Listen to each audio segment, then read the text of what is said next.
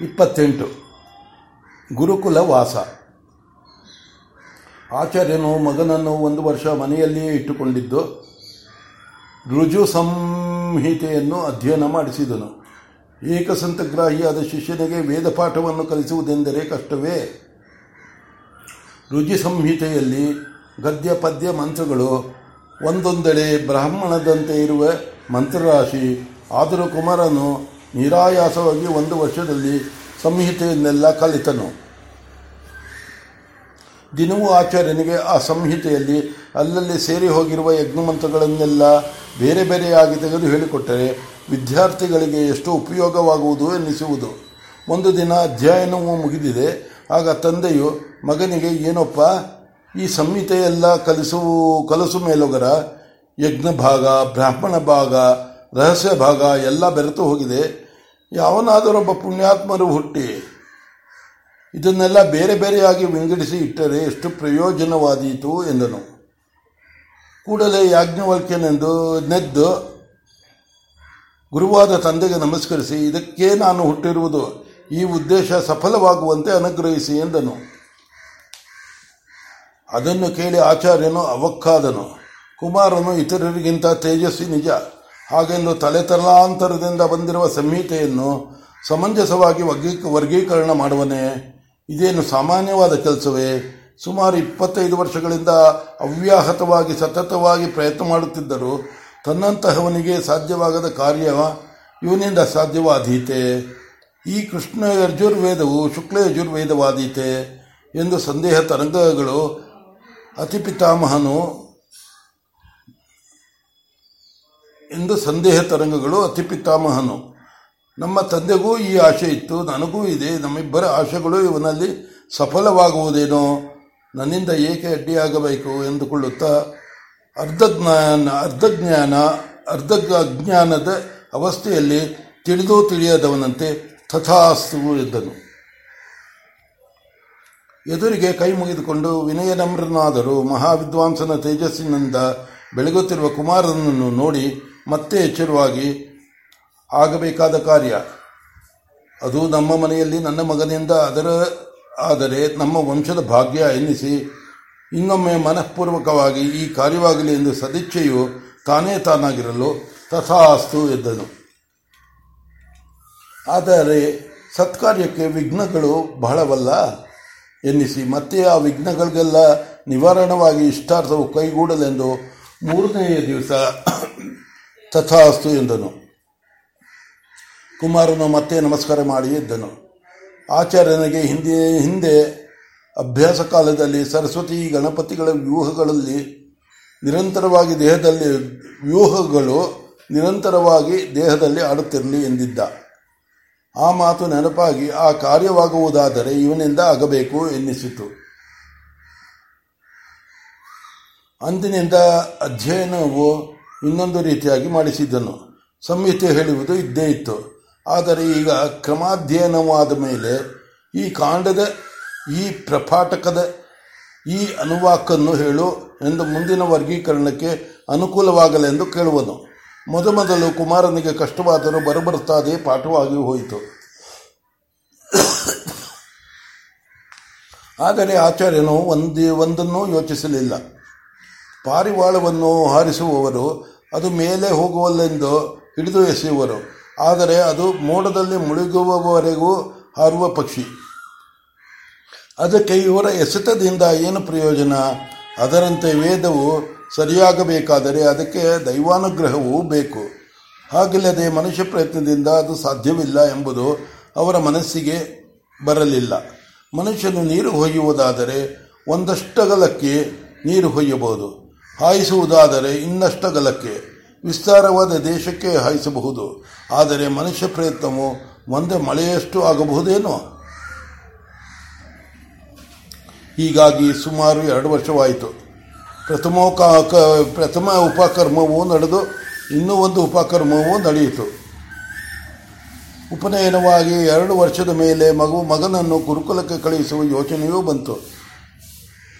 ತನಗೆ ಬೇಕಾದವರನ್ನೆಲ್ಲ ಆಲೋಚನೆ ಮಾಡಿ, ಬೇಕಾದವರಲ್ಲೆಲ್ಲ ಆಲೋಚನೆ ಮಾಡಿ, ಮಗನನ್ನು ವೈಶಂಪಾಯನರ ಗುರುಕುಲಕ್ಕೆ ಕಳುಹಿಸುವುದು ಎಂದ ಸಿದ್ಧಾಂತಕ್ಕೆ ಆಚಾರ್ಯನು ಬಂದನು ಅದಕ್ಕಾಗಿ ಕುಲಪತಿಗಳ ಅಪ್ಪಣೆ ಪಡೆದು ಒಂದು ಶುಭ ದಿನವನ್ನು ನೋಡಿ ಆಚಾರ್ಯನು ಪತಿ ಪತ್ನಿ ಸಮೇತನಾಗಿ ಕುಮಾರನನ್ನು ತಂದು ಕುಲಪತಿಗಳಿಗೆ ಒಪ್ಪಿಸಿದನು. ಆಚಾರ್ಯನು ಕುಲಪತಿಗಳಲ್ಲಿ ಭಿನ್ನವಿಸಿದನು. ಕುಲಪತಿಗಳು ಒಂದನ್ನು ಕರು, ಕರುಣಿಸಬೇಕು. ನಮ್ಮ ಕುಮಾರನು ಇನ್ನು ಯಾವ ವಿಷಯದಲ್ಲೂ ಅವಿಧೇಯನಾಗಿಲ್ಲ. ಅವಿಧೇಯನಾಗಿಲ್ಲ. ಅದರ ಸಂಗೀತದ ಮೇಲೆ ಅವನಿಗೆ, ಆದರೆ ಸಂಗೀತದ ಮೇಲೆ ಅವನಿಗೆ ಹುಚ್ಚು ಬಲಿಯುತ್ತಿದೆ. ಅದು ಒಂದನ್ನು ಮಾತ್ರ ತಾವು ಮನ್ನಿಸಬೇಕು. ಕುಲಪತಿಗಳು ನಕ್ಕು ಹೇಳಿದರು. ಅದೇನೂ ದೊಡ್ಡದಲ್ಲ. ನಾವು ಸಂಗೀತವನ್ನು ಬೇಡ ಎನ್ನುವುದಕ್ಕೆ ಅದು ಬಲು ಬೇಗ ಕಾಮ ಪ್ರಚೋದನೆ ಮಾಡುವುದೆಂದು ಅದೆಷ್ಟಾಗಲಿ ಗಂಧರ್ವಶಾಸ್ತ್ರ ನೋಡಿ ಗಂಧರ್ವರಿಗೆ ಕಾಮವು ಹೆಚ್ಚು ಹೆಚ್ಚು ಆಗಲಿ, ಅದನ್ನು ನಾದ ಯೋಗವಾಗಿ ತಿದ್ದುಕೊಟ್ಟರೆ ಆಯಿತು. ಈಗ ಬಹಿರ್ಮುಖ ಕಾಮನೆಯು ತೃಪ್ತಿ.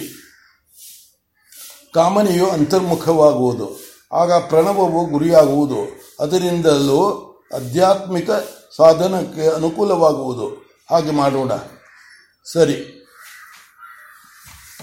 ಆಲಂಬಿನಿಯು ನಮಸ್ಕಾರ ಮಾಡಿ. ನಾನು ಹೇಳಬೇಕಾದದ್ದು ಒಂದಿಷ್ಟಿದೆ ಎಂದಳು. ಕುಲಪತಿಗಳು ಆಕೆ ಏನು ಹೇಳಬಹುದು ಎಂಬುದನ್ನು ಊಹಿಸಿಕೊಂಡು ಮುಸಿ ಮುಸಿ ನಗುತ್ತಾ ಹೇಳಿ ಎಂದರು ಆಲಂಬಿನಿಯು ಇದುವರೆಗೆ ಕುಮಾರನು ಮನೆಯನ್ನು ಬಿಟ್ಟು ಹೊರಗೆ ಹೋಗಿದ್ದವನಲ್ಲ. ಆದ್ದರಿಂದ ಅವನು ಅವನು ನೋಯದಂತೆ ಕಾಪಾಡುವ ಭಾರವು ತಮ್ಮದು ಎಂದಳು. ವೈಶಂಪಾಯನರು ಉತ್ತರವನ್ನು ಹೇಳ ಹೊರಟಿದ್ದವರು ಹಾಗೆಯೇ ತಡೆದುಕೊಂಡು ಯಾಜ್ಞವಲ್ಕ್ಯ ನಿಮ್ಮ ತಾಯಿಯು ಹೇಳಿದುದು ಕೇಳಿದೆಯಾ? ಏನು ಹೇಳುವೆ? ಎಂದನು. ಯಾಜ್ಞವಲ್ಕ್ಯನು ನದಿಯು ಮುಂದೆ ಮುಂದಕ್ಕೆ ಹೋಗಲೇಬೇಕು. ಇದುವರೆಗೆ ಇದುವರೆಗೂ ತಂದೆ ತಾಯಿಗಳ ಜೊತೆಯಲ್ಲಿದ್ದು ಶಿಕ್ಷಣವನ್ನು ಪಡೆದೆ. ಈ ಸನ್ನಿಧಾನದಲ್ಲಿ ಶಿಕ್ಷಣವನ್ನು ಪಡೆಯಬೇಕು ಎಂದು ಬಂದಿದ್ದೇನೆ. ತಾನು ವಿಶಾಲವೂ ಆಳವೂ ಆಳವೂ ಆಗುವುದಕ್ಕೆ ನದಿಯು ಮುಂದೆ ಮುಂದೆ ಹೋಗಲೇಬೇಕಲ್ಲ ಎಂದನು. ವೈಶಂಪಾಯನರು ಆ ಉತ್ತರವನ್ನು ಕೇಳಿ ಅನುಮೋದಿಸುತ್ತಾ ತಲೆದೂಗಿ ಹೇಳಿದರು. ಈ ಉತ್ತರವು ಸಾಕು. ಆದರೂ ನಿಮ್ಮ ಸಮಾಧಾನಕ್ಕೋಸ್ಕರ ಹೇಳುತ್ತೇನೆ. ನಮ್ಮ ಗುರುಕುಲದಲ್ಲಿ ಇರುವವರನ್ನೆಲ್ಲ ನಮ್ಮ ಸ್ವಂತ ಮಕ್ಕಳಂತೆ ಅವರ ಅವರು ಮತ್ತೆ ತಮ್ಮ ಸ್ವಂತ ಮನೆಯನ್ನು ನೆನೆಸಿಕೊಂಡು ವ್ಯಥೆ ಪಡೆದಂತೆ ನೋಡಿಕೊಳ್ಳುವುದೇ ನಮ್ಮ ಕರ್ತವ್ಯ? ನಮ್ಮ ಆಶ್ರಮದಲ್ಲಿರುವವರು ಗಂಗಾ ನದಿಗೆ ನೇರವಾಗಿ ಹೋದರೆ ಅಲ್ಲಿ ಮೀನು ಮೊಸಳೆಗಳ ಭೀತಿ ಎಂದು ಗಂಗಾ ನದಿಯ ಮೇಲುಭಾಗದಿಂದ ಒಂದು ಕಾಲುವೆಯನ್ನು ತಂದಿದ್ದೇವೆ. ಅದರಲ್ಲಿ ಯಾವಾಗಲೂ ನಡುವಿನಿಗಿಂತದಕ್ಕೂ ಹೆಚ್ಚು ನೀರಿರುವುದಿಲ್ಲ. ನಡುವಿನುದ್ದಕ್ಕಿಂತ ಹೆಚ್ಚು ನೀರಿರುವುದಿಲ್ಲ. ಒಂದೇನೆಂದರೆ ನಿಮ್ಮ ಕುಮಾರನು ತಣ್ಣೀರಿನಲ್ಲಿ ಸ್ನಾನ ಮಾಡಬೇಕು. ತನ್ನ ಬಟ್ಟೆ ತಾನು ಒಗೆದುಕೊಳ್ಳಬೇಕು. ಏನು ಯಾಜ್ಞವಲ್ಕ್ಯ ಈ ಕಷ್ಟವನ್ನು ಸಹಿಸಬಲ್ಲೆನೆಯ? ಯಾಜ್ಞವಲ್ಕ್ಯನು ವಯಸ್ಸಾದವನಂತೆ ಮಾತನಾಡುತ್ತಾ ಹೇಳಿದನು. ಅದೇನೂ ಕಷ್ಟವಿಲ್ಲ. ನಮ್ಮ ಮನೆಯ ಹಿಂದಿನ ಕೊಳದಲ್ಲಿ ದಿನವೂ ಸ್ನಾನ ಮಾಡಿ ಅಭ್ಯಾಸವಾಗಿದೆ. ಇದುವರೆಗೆ ಅಲ್ಲಿ ಸ್ನಾನ ಮಾಡುತ್ತಿದ್ದೆ. ಈಗ ಇಲ್ಲಿ ಕಾಲುವೆಯಲ್ಲಿ ಸ್ನಾನ ಮಾಡುತ್ತೇನೆ. ಬಕ್ಕೆ ಬಟ್ಟೆ ಒಗೆಯುವುದು ಕಷ್ಟವಿಲ್ಲ, ಅಭ್ಯಾಸವಾಗಿದೆ. ವೈಶಂಪಾಯನರು ಅನುಮೋದಿಸುತ್ತಾ ಹೇಳಿದರು, ಆಚಾರ್ಯರೇ, ತಮ್ಮ ಅಪ್ಪಣೆಯಾದರೆ ಇವನನ್ನು ಎರಡು ಪ್ರಶ್ನೆ ಕೇಳಬೇಕು. ಆಚಾರ್ಯನು, ಆಗಬಹುದು ಎಂದನು.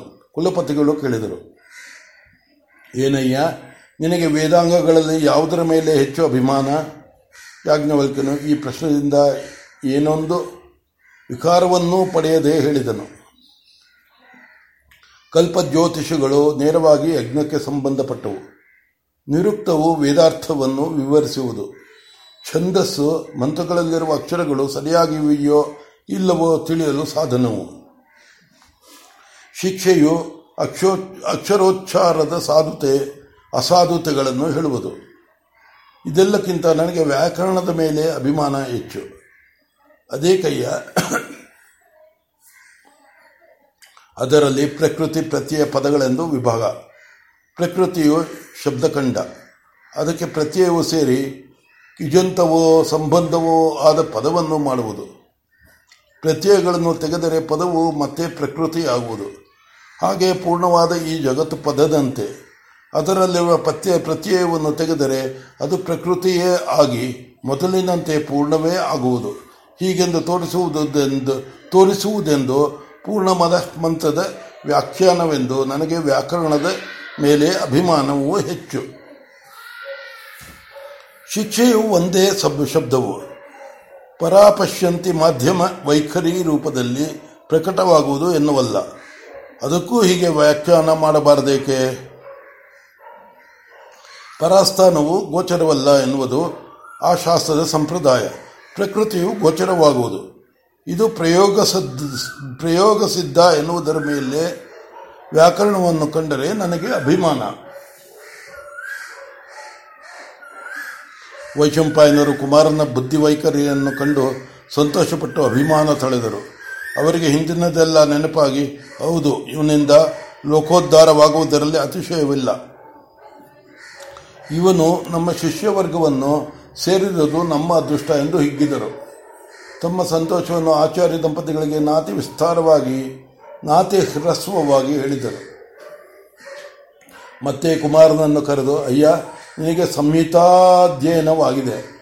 ನಿಮ್ಮ ತಂದೆಯ ಜೊತೆಯಲ್ಲಿ ಅಲ್ಲಿ ಹೋಗಿ, ಅಲ್ಲಲ್ಲಿ ಪ್ರಯೋಗಗಳನ್ನು ನೋಡಿ ತಂತ್ರವನ್ನು ಅಷ್ಟೆಷ್ಟು ಸಾಧಿಸಿದ್ದೀಯೇ. ಹೀಗಿರಲು ನಿನಗೆ ಈ ಗುರುಕುಲದಿಂದ ಆಗಬೇಕಾದದ್ದೇನು? ಎಂದು ಕೇಳಿದನು. ಕುಮಾರನು ಮಾತಾಪಿತೃಗಳ ಅಪ್ಪಣೆಯನ್ನು ಪಡೆದು ಕೈಮೂದಿಕೊಂಡು ಹೇಳಿದನು. ಮಾತಾಪಿತೃಗಳ ದಯೆಯಿಂದ ಕಾಳಾಗಿ ಒಣಗಿ ಅಕ್ಕಿಯಾಗುವ ಭಾಗ್ಯವು ಬಂದಿತು. ಅಕ್ಕಿಯು ಅನ್ನವಾಗಲು ತಮ್ಮ ಬಳಿಗೆ ಬಂದಿದೆ. ಅನ್ನವಾದ ಮೇಲೆ ಅದನ್ನು ಹೇಗೆ ವಿನಿಯೋಗಿಸುವರೋ ಅದಕ್ಕೇನು ಗೊತ್ತು? ಆದರೂ ಹೊರಕೆಲಸೆಯಲ್ಲೂ ಇಷ್ಟು ಕಷ್ಟಪಡಬೇಕಾಗಿಲ್ಲವಲ್ಲ. ಬೇಕಿಲ್ಲವಾಗಿ ತಮ್ಮ ಪಾದಮೂಲವನ್ನು ಸೇರಿ ಕೃತಾರ್ಥನಾಗುವುದೆಂಬ ನಂಬಿಕೆ ಇದೆ. ಹೀಗೆ ಕೃತಾರ್ಥನವನ್ನು, ಕೃತಾರ್ಥವನ್ನು ಮಾಡಬೇಕು ಎನ್ನುವುದು ನಮಗೆ, ತಮಗೆ ಸೇರಿದುದು.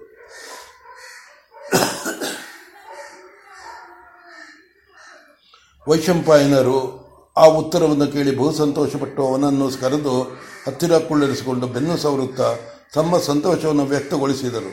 ಆಗಲಯ್ಯ, ನಮ್ಮಿಬ್ಬರನ್ನು ಗುರು ಶಿಷ್ಯರನ್ನಾಗಿ ಸೇರಿಸಿರುವ ದೈವವು ನೀನು ನೀನು ಕೃತಾರ್ಥವಾಗುವಂತೆ ಮಾಡಲಿ. ನೀನು ಮಾತ್ರ ನೀನು ಮಾತ್ರ ಶಿಷ್ಟನು, ಪಿತ್ರಾಶಿಷ್ಟನು ಆದ ಯೋಗ್ಯನಂತೆ ಮಾತನಾಡುತ್ತೀಯೆ. ನಿನಗೆ ಗುರುವಾಶಿಷ್ಟನು ಆಗುವ ಯೋಗವೂ ಬರಲಿ. ಇಹದಲ್ಲಿ ಅನನ್ಯ ಲಭ್ಯವಾದ ಕೀರ್ತಿಯು ಪದದ ಪರ, ಪರದಲ್ಲ ಪರದಲ್ಲ, ಉತ್ತಮೋತ್ತಮವಾದ ಸದ್ಗತಿಯು ಲಭಿಸಲಿ ಎಂದು ಮನಃಪೂರ್ವಕವಾಗಿ ಆಶೀರ್ವಾದ ಮಾಡಿದರು. ಕುಮಾರನು ಆಶೀರ್ವಾದವು ಸತ್ಯವಾಗಲೆಂದು ಮತ್ತೊಮ್ಮೆ ನಮಸ್ಕರಿಸಿದನು.